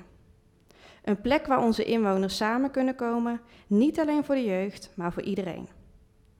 Een plek waar op een laagdrempelige manier dingen georganiseerd kunnen worden. In Dongen hebben we de Kameleur, in Schavenmoe de Geubel en in Dongenvaart ligt er de afspraak dat het jeugdcentrum uiterlijk in 2025 naar de Agnesschool moet zijn verhuisd. Wij maken ons grote zorgen of dit wel zou kunnen lukken. Dan wel of dat er een passende oplossing komt. Past het jeugdcentrum wel in de school? En kunnen er straks nog wel andere activiteiten worden georganiseerd, zoals het eetpunt voor ouderen of de vergadering van de dorpsraad? Ons voorstel zou daarom zijn om te onderzoeken of er opties zijn dat het jeugdcentrum in het huidige gebouw kan blijven. Natuurlijk moet in dit onderzoek ook de kosten voor de gemeente, zoals verduurzaming, worden meegenomen. We zijn erg benieuwd wat de andere partijen hiervan vinden. Ja, dus het jeugdcentrum is dus eh, het eh, buurthuis. Ik vind nogal pijnlijk dat de Volkspartij Dongen als grootste partij over de begroting van 71,6 eh, miljoen. Dit, hier hebben ze het langst over gehad. Als je kijkt Het naar de meest inbreng. belangrijke onderdeel Ja, van- wat zij aangehaald hebben, Ja, is het jeugdcentrum. ja, Of het buurthuis. Want dat moet je in iedere... Nou ja, het wordt hoe langer hoe gekker hier hè, in, eh, in het Dongense. We hebben straks gaan eh Splitsen, Schavenmoer en Klein Dongenvaart zich nog af van Dongen. Want die hebben nou straks al hun voorzieningen zelf. En Ja. bovendien was het inderdaad dat zo. ze inderdaad de voorzieningen daarvoor hebben in de vorm Ja. van een soort van een buurthuis. En dat ze een, een plek hebben waar dat bewoners ook gewoon samen kunnen komen dichtbij. Dat het, in de, dat dat ook, hè, het is niet voor niks buurthuis, dat, je, dat dat aanwezig is in een wijk. Dat snap ik. Maar Ja, Nou, en, en, en want we gaan straks luisteren naar eh, partijgenoot van mevrouw Vermeulen, eh, meneer Kleijs. Die woont natuurlijk in Dongenvaart, hè. Dus het, het, het, het, het neigt bijna naar ombudspolitiek. Eh, maar dat hij het zo knap er doorheen heeft weten te drukken bij de fractie van de Volkspartij Dongen, dat is eigenlijk bijna ja, bewonderenswaardig. als allerbelangrijkste punt inderdaad Ja. over, op, op de, over de programmabegroting... dat je dit punt weg kan zetten, dat is inderdaad heel erg bewonderenswaardig. Ja, ja Want- maar eh, oh, even nog. eh, er werd in de vergadering ook gezet, en ik meen dat het de VVD was, bij monden van de heer Den Broeder, maar dat weet ik niet zeker, eh, dat het IKC eh, is toen gebouwd. Hè, in IKC Agnes, hè, Ja, waar de is Agnes toen school gebouwd. Zit. Ja. Juist om ook eh, in de weekenden, en daar is een IKC ook voor, Ja. hè, eh, intercultureel. Integraal, ja. Nou ja, Nou, het is niet alleen kind, maar het is ook, je kunt er ook andere dingen gaan doen. Want Ja, dat maar is die bedoeling. staat wel voor kind, hè? Ja. Die K staat voor kind, Ja. maar de bedoeling is ook dat, eh, dat er andere eh, bewoners straks ook gebruik gaan maken. Het was, dat was inderdaad de bedoeling Ja. tien jaar geleden toen dat IKC is gebouwd. Dat het ook Ja. als buurthuisfunctie Ja, kon gebruikt En daarop worden. is begroot ook, hè? Ja. ja, ja. en gebouwd. Want laten we even luisteren naar eh, het betoog van meneer eh Kleijs. En direct daarachteraan de reactie van portefeuillehouder René Jansen. Dank u wel, voorzitter. Ehm, om daar in ieder geval maar even mee te beginnen, waar, eh, zijn wij van plan om één motie in te dienen. Nou, die motie die gaat over het jeugdcentrum. Eh, op de vragen van de oudere partijen heb ik daar eh, ja, al best een behoorlijk antwoord op gegeven, denk ik. Ehm, ik had nog een paar punten eigenlijk in aanvulling, zeker ook op de twijfel die leeft bij eh, D66. Die pak ik er even bij. Ehm, wat ik daar nog op wilde toevoegen, in mijn betoogje had ik het erover gehad dat eh, ja, wij menen dat zeg maar, die, die, die functie en die samenwerking belangrijk is dan per se alles onder één dak te moeten plaatsen. Ook de school zelf ziet wel mogelijkheden voor samenwerking, zeker om soms ook activiteiten juist van school naar het jeugdcentrum te verplaatsen. Mogelijk ook zelfs voor de peuterspeelzaal. Ehm, en daarbij wil ik toch ook wel opmerken, er worden vrij veel activiteiten voor kinderen georganiseerd. En wij zijn er eigenlijk best wel van overtuigd dat het voor de kinderen toch wel beter en leuker is als ze voor die activiteiten in de avond weer niet terug moeten naar dezelfde school om in dezelfde hal eh, te zitten voor die activiteiten. Daarnaast ehm, ja, zijn wij van mening eh, dat de eh, draagvlak echt wel erg groot is onder de inwoners. Ehm, ja, daar hebben, we, daar hebben we toch wel vrij nadrukkelijk bekeken en dat, eh, daar is echt wel een groot draagvlak voor. En daar willen we een motie over indienen. Die vraagt het college om samen met het jeugdcentrum in kaart te brengen wat de mogelijkheden zijn om het jeugdcentrum op de huidige locatie in stand te houden. Welke alternatieve locaties er beschikbaar zouden zijn in Dongevaart om het jeugdcentrum te vestigen indien blijkt dat het jeugdcentrum niet op de huidige locatie kan blijven.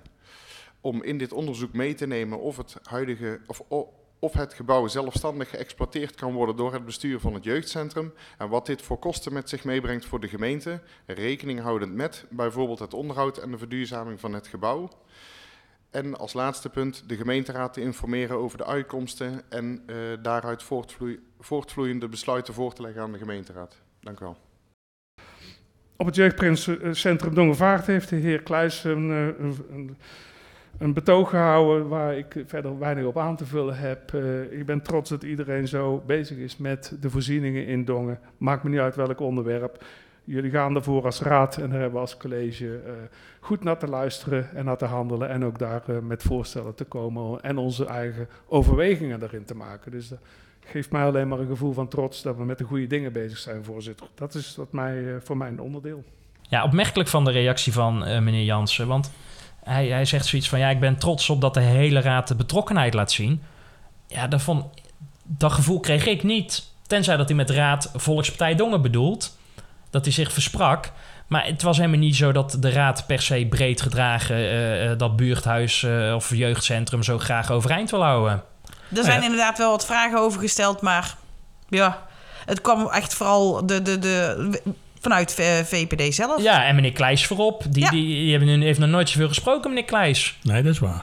En, en ook de argumenten die je hoort, die vind ik wel heel discutabel. Hè? Dus hij zegt, ja, je moet niet alles onder één dak willen hebben. Nou, laat het de kameleur maar niet horen, want er moest hier en zo het kunstpodium en, en de muziekschool en de biep moest allemaal in, onder één dak, want dat was belangrijk. En nu zegt meneer Kleijs uh, van de Volkspartij Dongen van, uh, ja, dat hoeven we niet allemaal onder één dak te hebben. En ook het argument, ja, kinderen moeten in de avonturen niet weer terug naar school willen. Ja, was is dat niet heel erg sterk argument. Nee, nee, dat is echt heel zwak. Nee, echt maar, heel zwak. En kinderen gaan s'avonds ook niet heel erg. De, de, de, kinderen vanuit een primair onderwijs, die gaan s'avonds, die hebben toch s'avonds ook niet geen activiteiten. Of in ieder geval weinig activiteiten meer in een buurthuis of iets. Het zijn ook veel volwassenen die er komen, hè? Nou, ja. in, in, het uh, jeugdgebeuren uh, in Dongen. Ja, maar die mochten daar geen kopje koffie drinken. Nee, of was het nou volgens meneer Kleijs? Want maar het moet nog blijken dat heel de raad erachter staat. Want die motie, daar moet nog over gestemd worden komende donderdag. Ja. Dus dat kan meneer Jansen wel roepen. Maar stel dat er twee of drie uh, partijen de motie niet... Hij gaat wel door. Ik denk dat CDA... Ja, ja natuurlijk. Ja. Dat is een ander verhaal. Maar ja, kijk even. Dit is tien jaar geleden zo besproken en ja. afgesproken. Is het dan wijs dat je terugkomt op je, op je bedenkingen... zoals meneer Kleijs nu doet... En ik snap dat hij tien jaar geleden nu niet in de raad zat. Maar of rakel je nu iets op waardoor inwoners denken: van wat is dit voor zwalkend beleid? Ja, ja, ja. Zeg jij het maar. Want als dit kan, dan weet ik er nog wel een paar van. Oh, maar als jullie destijds iets bepaald hebben, doen we nu iets heel anders. Want ik ben echt benieuwd als er geen Volkspartij Dongen figuur woonde tegenover buurtcentrum, uh, buurtjeugdhuis uh, Dongenvaart. Of, of dit dan ook vanuit de volkspartijen zou komen. Dat waag ik te betwijfelen. Ja, en bovendien hangt er ook een prijskaartje aan, hè? Ja, ja, ja. Ho, ho, want het moet ook nog een beetje verbouwd worden, hè? Ja. Want een nieuw dak op, heb ik wel eens begrepen. Maar meneer Jansen is het er al helemaal mee eens, ja. de wethouder. Er gaat weer een tonnetje. Ja. En terwijl dat ze op de geubel hebben ze speciaal uh, moeten bezuinigen, hè? Die is mhm. afgestoten inderdaad van ja. de kameleur. Die ja. moest zelfstandig worden. Ja, daar gaan ze misschien dan onderzoeken, hè? dacht ik in die motie uh, half te horen. Ja, maar ook voor, voor de geubel. Nee, voor, nee, voor, voor alleen, ja, ja, ja, maar daar hangt een prijskaartje aan. Ja. Hoe dat je het ook bent verkeerd. Nou ja, uh, ik vroeg me ook af waarom wethouder Jansen nu dit doet. Ik denk vanwege de gemeentelijke gebouwen. Maar misschien had dit veel beter onder wijkwethouder van Dongenvaag, meneer de Jong, uh, kunnen vallen. Ja. En dit is een mooi bruggetje naar de laatste uh, partij, namelijk het CDA, de wijk- en buurtraden. Laten we eerst eens luisteren naar de heer Sips, die hier een punt over heeft. Maar ook voor de dorps- en wijkraden is hier in brede zin een rol weggelegd. Het is daarom een zorgelijke constatering dat diverse dorps- en wijkraden verdwijnen of in slaapstand verkeren. Al is het ook niet vreemd, want de gemeente heeft hier in de afgelopen jaren simpelweg te weinig geïnvesteerd. Het college heeft het laten gebeuren. Om eens te, uh, en dat terwijl de dorps- en wijkraden vooral vragen om erkenning en om ondersteuning. Om maar eens te beginnen met gewoon een aanspreekpunt binnen de organisatie. De coördinator wijk- wijkgericht werken is in ieder geval een stap in de goede richting om tot oplossingen te komen. Om aan de slag te gaan met deze punten. Laat dit het begin zijn van aandacht voor onze buurten en wijken. Voor politiek en besturen vanuit onderop. Eh, verderop in, in het debat ehm, reageert meneer Kennekes van de oudere partij eh, richting eh, de heer Sips. En dan heeft hij dus ook een vraag aan hem.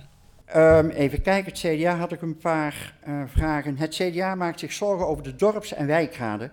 Zij willen meer erkenning en ondersteuning. Ehm, dan vraag ik toch even, hoe zit het dan met jullie wijkwethouders? Wat hebben zij hier eh, aan bijgedragen? Meneer Sips. Voorzitter, zullen we, dat, aan, eh, zullen we die vraag gewoon aan de wethouder zelf stellen? En als u dat nog steeds niet duidelijk vindt, dan zal ik hem voor, jullie, eh, voor, voor u beantwoorden. Maar ik denk dat het nog beter is als u die vraag aan de dorps- en wijkraden zelf stelt. Want die kunnen daar een heel goed antwoord op geven wat er de afgelopen jaren allemaal niet gebeurd is. Nou, dus ik zat vol spanning eigenlijk te luisteren welk collegelid hier nou over eh, zou spreken. En hoe meneer Sips vervolgens, zoals hij had beloofd aan meneer Kennekes, zou reageren. En die reactie kwam vanuit wethouder De Jong. Ik ga verder met eh, de vragen rondom wijken en leefbaarheid. Ehm, ja, de motie brede wijkschouwen. Ik ben er hier in de zaal al een keer meer op teruggekomen dat we aan werkten en hij is echt te lang blijven liggen. Ik geef dat toe. Maar we hadden hier natuurlijk wel niet alleen een capaciteit, maar ook een probleem dat het zo breed was, dat er zoveel disciplines bij elkaar gebracht moesten worden, dat het vrij lastig was. We hebben hier aan gewerkt met een tussenoplossing. U heeft deze week de RIP 64 ontvangen en waar wij als wijkwethouders samen met het team, samen met de, de wijkraden, wijkbesturen eh, en als er geen wijkraad is, samen met inwoners, eh, toch eh, experimenten oppakken om eens te kijken hoe we dat vorm kunnen geven waar we grote zaken eh, in projectvorm mogelijk een invulling kan geven, de dingen die opgehaald worden, eh, en kleine zaken natuurlijk ook verder brengen. Eh, dit is een opstart om in ieder geval eh, zichtbaarder te zijn bij de bewoners. Zichtbaarder zijn als tot nu toe. Want ik wil niet zeggen dat we het laatste jaar niet zichtbaar geweest zijn. We hebben een aantal bijeenkomsten gehad met eh, één centrale bijeenkomst. En er staat nog een centrale bijeenkomst met de wijkraden gepland als wijkwethouders. En ook onze eigen, voor onze eigen wijken hebben we regelmatig de contacten met die wijkraden. Wat dat betreft is daar wel interactie met elkaar. Maar het, voor, de, voor de wijkschouw willen we vooral de rol gaan geven aan de nieuwe wijkcoördinator die hier in de begroting is opgenomen. Ja, meneer De Jong die verwijst dus naar die raadsinformatiebrief. En die is verstuurd op dinsdag 31 oktober. Ja. Eh, en ik begrijp even, ik, ik, ik ben bijna als een soort dik fladder nu aan het nadenken. Ik snap iets niet zo goed. Want als die raadsinformatiebrief op dinsdag gedeeld wordt... en op woensdag worden de algemene beschouwingen gedeeld... dan zou je verwachten, hè, en op donderdag wordt er over gesproken... Ja. dan zou je toch verwachten dat die raadsinformatiebrief misschien... of voldoende antwoord geeft op de vragen die meneer Sips had... en dan haalt hij er op woensdagavond die nog uit de algemene beschouwing... Ja. Ja. Of meneer Sips heeft dus die RIP, hè, die raadsinformatiebrief, niet gelezen. Of hij is niet tevreden over hetgeen wat er in die raadsinformatiebrief staat. Nou, ik denk het laatste inderdaad, dat hij niet tevreden is. Ja. Er waren inderdaad gewoon nog open vragen. En je hoort hier de jong volgens mij ook zeggen... ehm, dat het inderdaad is blijven liggen. Ja, ja, precies. En, en, en, en meneer Sips die zegt ook: het is een zorgelijke, eh, hoe zeggen die het nou? Eh, een zorgelijke constatering dat er, eh, dat er niks gebeurd is. Dat snap ik ook wel, want dat staat ook, hè, dat is ook een ambitie in het coalitieakkoord. Dat ze de eh, wijken en buurtraden Ja. dus toekomstbestendig willen maken. Eh, Maar dit was al een oude motie, toch? Of niet? ja, deze stond in de. Ja, en er was een de oude motie. de Ja. wel. De wij- Ja, ja. zeker, zeker. Eh, en, en hij staat dus al eh, bijna twee jaar in het coalitieakkoord. Die raadsinformatiebrief, die is overigens, eh, nou, contactpersoon daar is gemeentesecretaris van Noord. Ja. Toen dacht ik, nou, dan eh, is het wel heel zorgelijk gesteld met de ambtelijke capaciteit als meneer Van Noord dit op zich neemt. Dan moet hij toch als gemeentesecretaris zich toch helemaal niet mee bezig willen houden? Of ben ik nou heel eh zeikerig? Ja, ja. ik, ik weet het niet meer wat, wat daar... eh, er zijn een aantal mensen weggegaan of gaan weg, dus... Maar ja, er komt dus een wijkcoördinator. Ja. Die komt vanuit die begroting, die wordt opgesteld. En die moet dus de boel nu gaan opstarten en gaan coördineren. Ja. Eh, Maar in de tussentijd gaan de wijkwethouders dus de komende maanden eh, eh, wijkbezoeken afleggen bij die buurt- eh, en wijkraden. Maar wat en hebben die wijkwet- wijkwethouders daar nou gedaan dan? Nou ja, er is, daar is dus... Tot in- nu toe bedoel je? Dus Ja, niks nog. In ieder ja. geval, er zijn bezoeken afgelegd, werd er zoiets gezegd. Er, zijn wat, er hebben wat Ja. bezoeken plaatsgevonden. En er komen er nog veel dan? Maar er, er wordt inderdaad niet aangegeven welke wethouders concreet een bezoek hebben afgelegd en wat er concreet gedaan is. Nou ja, en, en er is nog iets meer gaande. Ehm, eh, met name Schavenmoer en eh Klein Dongen, Dongenvaart, die hebben natuurlijk wijkraden. Maar de rest in Dongen, daar bestaat niks meer, hè? Ja, jawel, jawel, jawel. Wie staat dan? ook in die brief. Nou, Oud-Dongen heeft op dit moment Niks? geen. Nee. Maar eh, Plan West heeft iets. En de Beljacht heeft iets. En de Hoge Akker, weet ik niet helemaal zeker. Maar die staan wel vermeld in die raadsinformatiebrief. Maar in mijn optiek, hè, maar ze hebben alleen maar contact met die wijkraden. Ja, en ze En gaan, dat staat vind in die wijkinformatiebrief, ze gaan nu dus data prikken. Waarna de wijkbewoners via de informatiekrant worden uitgenodigd om met Ja, hen in maar je moet gewoon door, door de wijk heen lopen en een keer links en rechts aanbellen. Dat is wat je, wat je moet doen als wijkwethouder. Burgemeester van Oosterhout doet dat iedere, iedere maandag, hè? Die loopt een rondje door Oosterhout in de verschillende wijken en die belt gewoon aan. Ja, maar ja, zij hebben nu... Kijk, even terugbreiend. Die wijkwethouders was gewoon een vals argument... om een vierde wethouder erbij te nemen. Oei, tjitse. Om daarmee hun coalitie eh, eh, te kunnen vormen. ja, te kunnen vormen. Ja? Ja, tuurlijk. Dat, dat, dat, dat, dat klinkt... Dat als- waren die drie Maseratis Ja, waar meneer net zeggen, het dat klinkt had. als, eh, als muziek in de oren bij meneer de Broeder dan. Nou ja, maar als dat echt een argument was, wij willen wijk, want we willen de wijk in. Ja, dan, en gebeurt we zijn niks. nu al anderhalf Ja, jaar nee, bezig. ik snap ook de Ja. pissigheid van eh, meneer Sips Ja. ook wel heel goed. En ik vind het ook mooi om te zien. Ik vond hem best wel dualistisch bezig de afgelopen begrotingsvergadering. Hè, ook over. Het kan niet zo zijn dat ik, in de dat ik in de media moet vernemen dat er 1,8 miljoen naar eh, IKC eh Heilig Hart gaat. En nu ook van die motie bestaat al een jaar en er is nog niks mee gedaan. Dus dat vond ik eh, scherp van meneer eh, Sips. Eh, maar die wijkwethouder, we zijn nu bijna twee jaar verder. Ja, leg mij maar uit waarom Ja, het eh, ja. was. Ja. Heeft het nog zin überhaupt om een motie in te dienen? Is dan de slotvraag. Nou ja, dan krijg je een motie over een motie. Toch? Of zie ik het nou eigenlijk verkeerd? Ja. Nee, helemaal Nou ja, en ook in bredere zin. Hè, van, heeft het überhaupt als raad nog zin om een motie in te dienen... als daar een jaar eh, dat die gewoon op de, op de, op Maar de er kast zijn er komt? dus inderdaad, wat je, we begonnen ermee, om het rond te maken, zijn we weer terug bij af. Ja. Dat er dus gewoon heel veel moties dus openstaan. Daar waar dus nog niks mee gebeurd is. Waar ze dus, dus de raad nu dus vragen over gesteld Ja, waar- en waar de gemeentesecretaris zelf zich mee bezig moet houden. En hoe komt dat? Omdat er steeds wordt gezegd, er is onvoldoende capaciteit. Ja. En het wordt wel heel erg makkelijk afge- afgedaan door eh Bakermans. Hè, dat hij zegt van, wij gaan een gesprek voeren met, eh, met de directie. We is het college. Ja. Om daar... Nee, Ja, en ze komen er inderdaad ook nog op terug in zoverre dat hij zei dat, dat Ja. er nog een keer eh, openbaar over gesproken wordt, omdat de raad dat wenst. Ja. En dat werd uitdrukkelijk gezegd. Maar bij de eerste vergadering waar die meneer Bakemans voor zat... en toen ging het over die ambtelijke capaciteit... toen kapte hij die meteen af. Toen zei hij... nee, hier gaan we het nu niet over hebben. Laten we dat doen voor de begrotingsvergadering. Ja, hij trok en de dat niet, in. Ja, en Ja. dat is meneer, meneer Bakemans te verwijten... want dat is dan aan de raad om daarover te beginnen. Zo eerlijk wil ik dan ook nog wel zijn. Maar afgelopen donderdag is er echt, eh, eigenlijk heel weinig over de ambtelijke capaciteit gegaan. Nagenoeg niet. En het Nee. wordt inderdaad ook vooruitgeschoven, dus weer. Het niet gegaan, maar het wordt wel altijd gebruikt. Hè? Iedere keer van eh, motie zus eh, komen we niet Ja, uit ja, ja. motie Vanuit zo. het college, hè? Ja, maar dan moet de raad toch met de vuist op tafel slaan. Ja, en zeggen, nou, nou is het afgelopen eh, college. Jullie komen, weet ik veel, eh, met kerstmis gaan we... nou ja, wij kijken in ieder Ja, geval rijkhuizend met... Nee, inderdaad, wij kijken met z'n allen rijkhalsend uit naar... Nee, maar een jaar geleden was het toch precies hetzelfde? Ja, klopt. En ja, precies een jaar geleden bij de begrotingsvergadering ging het over... ja, dan moeten we maar eens een takendebat gaan organiseren. ja, ja, ja. En dan moet eens een keer een informatieavond komen. En de gemeentesecretaris moet eens een keer eh, ons meenemen in het proces. En we zijn een jaar verder. Niks. Niente. De voorspelling. Eh, de voorspelling afgelopen week was Ja. als volgt, en ik citeer letterlijk... Nee, dat Want dan was een klassieke vraag. Jawel. Hè, de, alle fracties hadden 10 minuten voor de algemene beschouwingen. Welke fractie zal op de seconde nauwkeurig het langste aan het woord zijn? En ehm, van onder naar boven. Mevrouw Vermeulen was binnen 5 minuten en 19 seconden klaar. Meneer Den Broeder, die was op de brommer, zoals jullie al zeiden. 6 minuten en 43 seconden. Meneer Kennekes, 7 minuten en 35 seconden.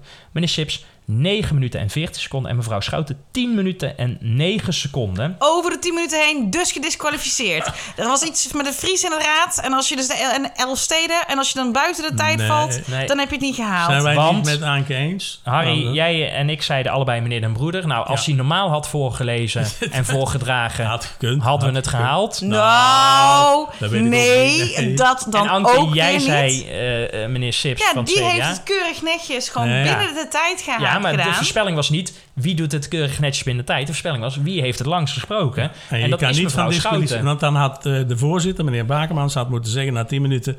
mevrouw Schouten, u moet stoppen nu. Dat had hij inderdaad moeten doen. Ja, dat is niet gebeurd. dus Aanke. niemand een punt, Nee. helaas. Nou blijf jij nog steeds nog met drie punten ten opzichte van wij niet die uit. Ik allebei had er nog gewoon vier kunnen hebben. Ja, maar Ja, helaas. dat, kan, dat kan we de komende week. Zo scherp zijn wij toch niet. Want volgende week, in de vorm Nou, van aanstaande mee, eh, eh, eh, donderdag, is dus deel 2 van de begrotingsvergadering. Ook die begint dus om 7 uur s avonds. Misschien dat meneer Evengaars wel uit protest dan om 8 Acht uur uur binnen. komt, ja, dat zou Het kunnen. verschil zullen ze toch niet merken, maar goed. Maar die moet dan nog eten, denk ik. Ja, Want, ja. eh, Daarom, Die daarom houdt hij het eigenlijk... Heeft hij die niet? Maar ze maken, ja, ik geloof het wel. Ehm, maar de planning nu is dat dus, de aanstaande donderdag ze om kwart over tien klaar willen zijn. Ehm, en de voorspelling is dus bij benadering, Anke, bij benadering, wat is de eindtijd volgens jullie? Hè, dus eh, even vier cijfers, zou ik maar zeggen dan. Hè? Maar, maar het, Of twee cijfers als je 22, maar of 2, 2, 1, 5. Ja, ik denk wel dat ik begrijp wat je bedoelt. Ja, ja, ja. Ik denk het wel. Ja, ja, ja. Ja, ja. Ik ga mijn haarkleur ga ik weer veranderen. Nee, maar niet dat jij volgende week daar weer Nee, over gaat nee. lopen zeuren. Oh, lopen ze... nee, Ik vind dat ik gewoon Lopen een zeer te leg- wezen, zou Zwaal zeggen. Ik Jongens, heb een jongens. zeer legitiem jongens, jongens, punt. jongens. Lopen te Echt zijn. wel. Als mij tegen, dan met- tegen mijn kinderen zegt van zo lang mag het duren, dan mag het zo lang duren. Gedisqualificeerd. Hoppatee. Dan moet ik nog gaan nadenken ook. Dit kan wel alle kanten op. Zeker. En er is volgende week sowieso een winnaar. Degene die het dichtst bij zit. zit. bij eh, het, het juiste antwoord. Even stiekem kijken bij Anke, want die is natuurlijk wel goed. Draai hem eens om, Harry. Hoeveel heb jij? 22 uur 30. Ja? 22,50? Ik heb 22.01. Oh ja. Ja, 10 uur gewoon hallo. allemaal weg daar wezen. Ja, dat denk ik, ja. Gewoon laptop dicht en eh gierende banden. Nou, dat denk ik niet, maar dat, dat- dat- zoiets eh, zegt mijn gevoel. Dus dan staat jouw biertje dan al klaar. Eh, ja, maar niet, Ik zal hem, eh, niet niet- het gemeentehuis zelf. want daar spugen ze in, denk ik. bij het uitserveren. Goed, we zullen het meemaken. Maar, ja, Aanstaande Yes. donderdag. 22,30, 22,50 van mij. En eh, jij, eh, 22.01. jij gewoon 1 minuut over 10. Yes, hey, het was weer een leuke aflevering. Volgende week bespreken we dus deel 2 van de eh, begrotingsvergadering... en alles wat er misschien nog eh, deze week op ons pad gaat komen. Goed zo. Hoi. Hoi. Fijne avond. Wat fijn dat je hebt geluisterd naar de restzetel. Help jij mee om de ongehoorde stem zoveel mogelijk te laten klinken? Deel dan deze aflevering, volg ons op Instagram en Facebook, abonneer op deze podcast, meld je aan voor onze gratis WhatsApp update service en kijk op restzetel.nl.